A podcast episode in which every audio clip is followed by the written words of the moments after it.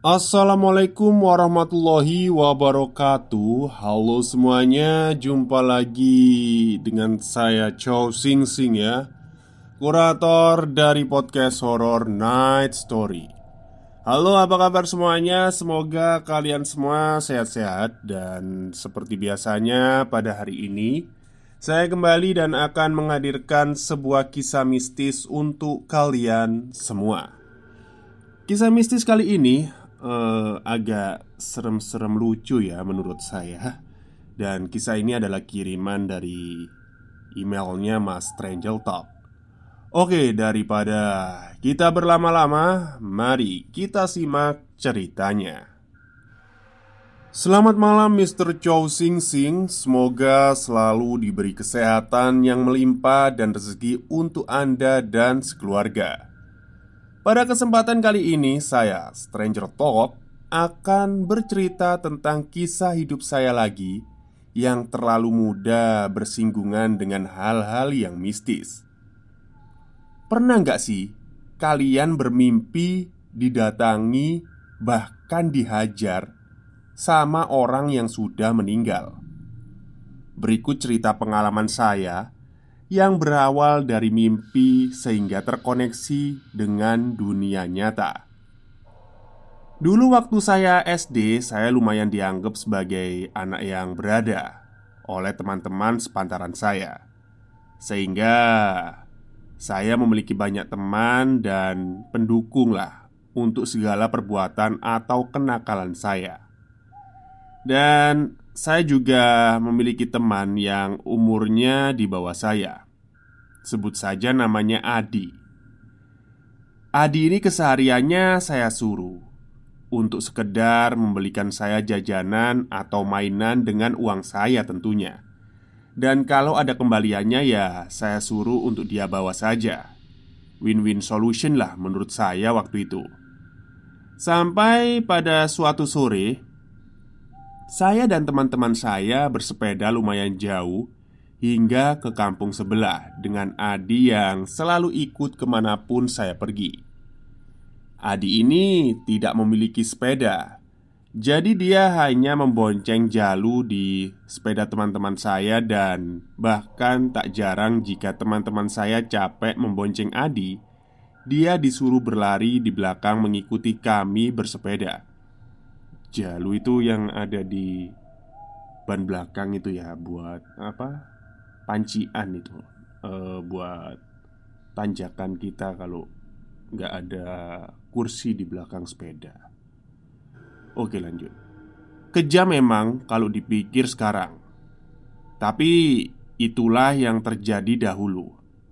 Sampai akhirnya Adi ini capek dan tidak kuat untuk melanjutkan larinya. Dia berhenti di sebuah pos kampling yang masih berada di kampung itu. Kemudian kami berhenti dan kembali menghampiri Adi dengan perasaan kesal waktu itu. Lalu teman saya memarahi Adi hingga Adi ini menangis. Dan dengan bodohnya, pada saat itu saya ikut-ikutan dan menimpali dengan kata-kata, "Halah, nangisan kamu. Pulang sana, ngadu ke ibumu."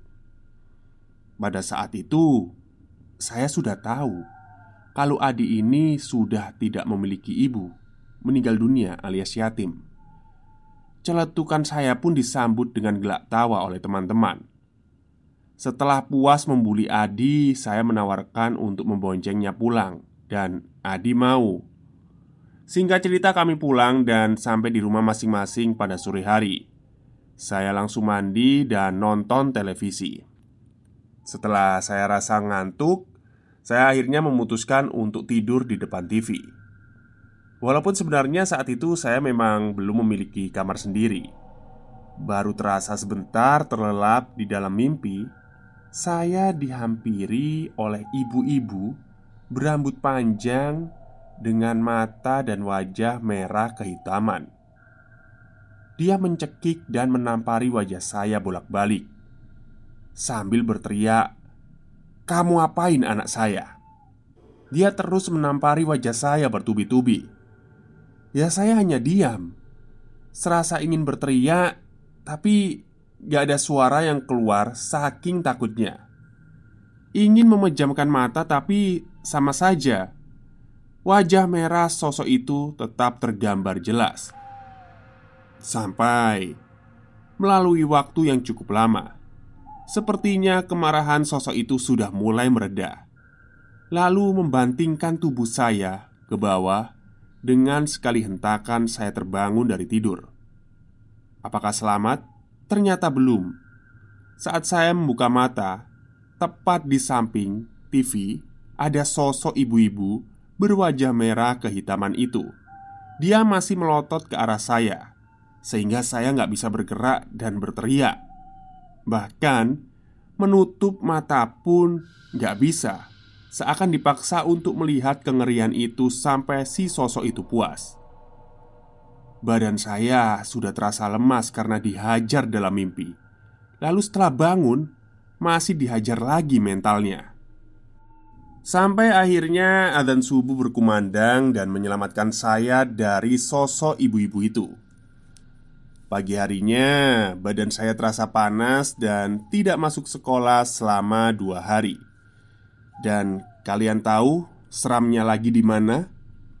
Teman-teman bersepeda saya hampir semuanya didatangi oleh sosok ibu-ibu itu. Sosok berwajah seram, merah hitam dalam mimpinya. Dia menyuruh mereka semua untuk minta maaf dan berteman baik dengan Adi. Mereka semua beruntung, hanya didatangi dalam mimpi dan hanya diberi pesan. Berbeda dengan saya yang dihajar habis-habisan tanpa diberi pesan. Setelah sembuh, saya langsung ke rumah Adi dan minta maaf untuk kekhilafan saya dan teman-teman tempo hari. Adi ini pun juga mudah untuk memaafkan. Sekarang Adi sudah menjadi juragan bakso di perantauannya. Dan sampai saat ini Adi juga masih ingat cerita waktu masa kecil kami. Kami juga masih berhubungan baik sampai saat ini.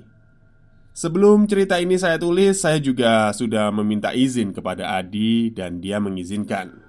Takutnya saya dihajar untuk yang ketiga kalinya. Sekian dan salam.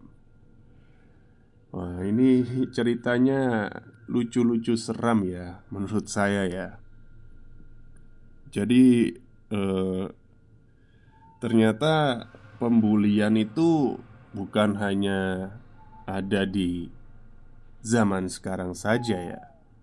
Bahkan di zaman uh, Mas Stranger Talk waktu kecil juga ada Dan di zaman Jaya juga ada waktu SD Pasti ada. Di zaman bapak ibu kalian juga pasti ada toh kayak gitu. Biasanya ya orang anak orang kaya gitu ya bully anak orang nggak punya gitu atau gimana lah. Tapi menurut saya yang paling parah seram itu pembulian yang di zaman sekarang sih. Karena udah main fisik Terus pasti kalian tahu kan kejadian yang baru-baru ini di mana itu? Sekolah binus itu ya yang melibatkan salah satu anak artis ya. Jadi pembulian sekarang itu menurut saya parah banget gitu. Dan yang lebih parahnya lagi mental anak sekarang generasi generasi Z ya mental anak sekarang itu beda banget mentalnya sama generasi kita generasi 93 94an lah ya. Jadi kayak ketika dibully itu mereka depresi gitu kan merasa uh, tidak berguna hidupnya merasa terbebani. Akhirnya hanya karena dibully dia bunuh diri. Ya itu kasus kasus seperti itu banyak sekali sekarang. Dan bahkan yang lebih dulu itu kasus kayak gini di Asia Tenggara itu Korea dan Jepang. Kalau saya pernah lihat kasus-kasusnya kan banyak toh. Anak SMA, SMP di Korea atau di Jepang itu kalau dibully teman-temannya mengurung diri di kamar. Terus ya udah.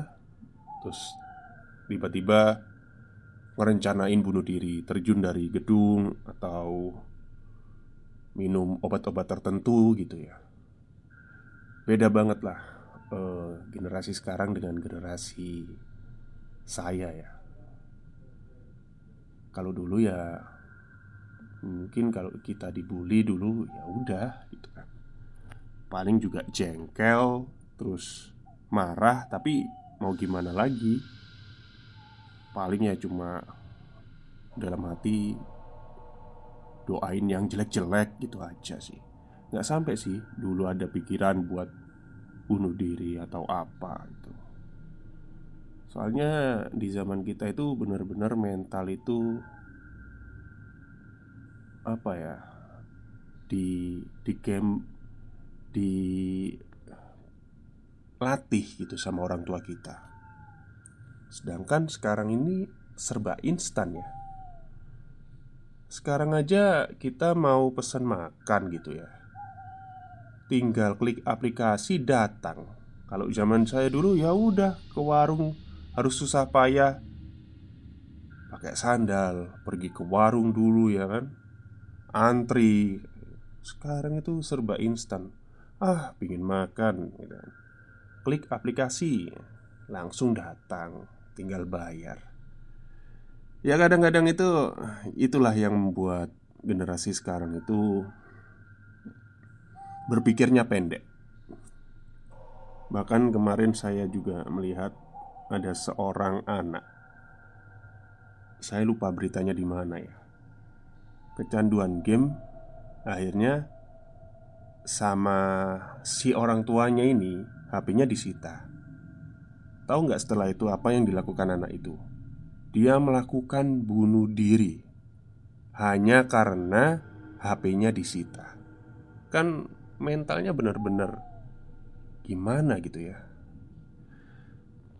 Ya, semoga ada reformasi evolusi mental lah ya untuk kita semua. Oke, mungkin itu saja cerita untuk hari ini. Terima kasih Mas Stranger Talk sudah mengirim untuk yang ketiga kalinya ya cerita pengalaman seramnya. Oke, sampai jumpa. Wassalamualaikum warahmatullahi wabarakatuh.